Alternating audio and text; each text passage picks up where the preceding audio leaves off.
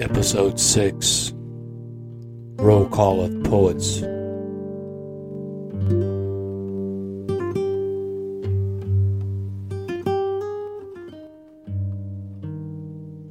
Sudden movement in the midnight world of death.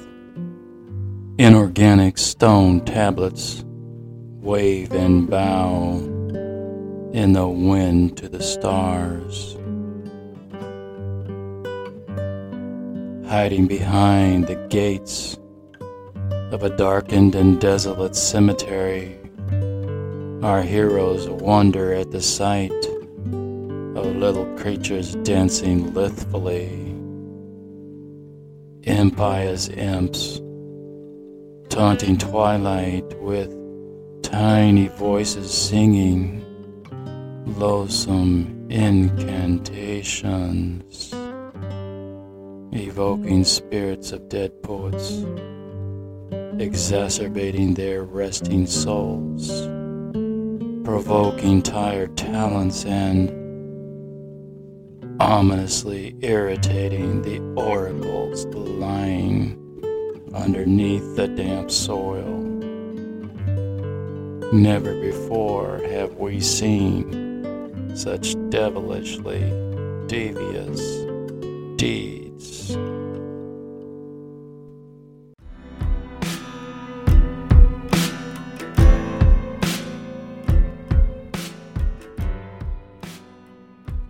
First, the images rise up, revealing themselves in short, terse lines. Wearing her usual attire, Emily Dickinson glides gracefully in search of death, which continually eludes her restless spirit the Lady Lazarus, Sylvia Plath, Victoria Lucas, and other suicidals. Hemingway, may a bell of Amherst toll for him. Hart Crane, sucking on a lifesavers and wearing one too. The memorable pale green complexion can belong to none other than the vicariously suffering Eliot. That drunken walk is indicative of Brautigan he should have used MCI.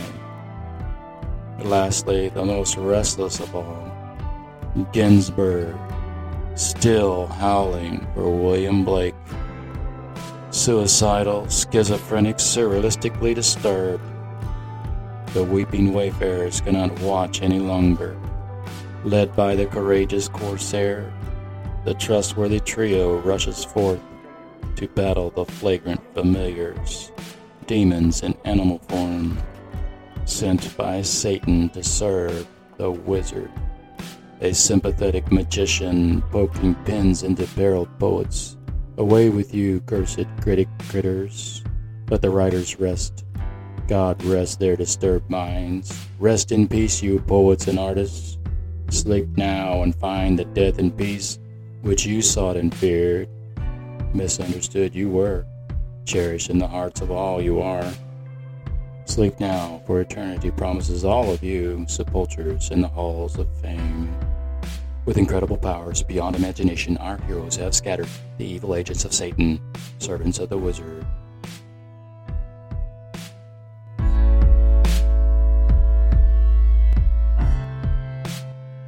This has been Roll Call of the Poets. Thank you for listening. I am Michael.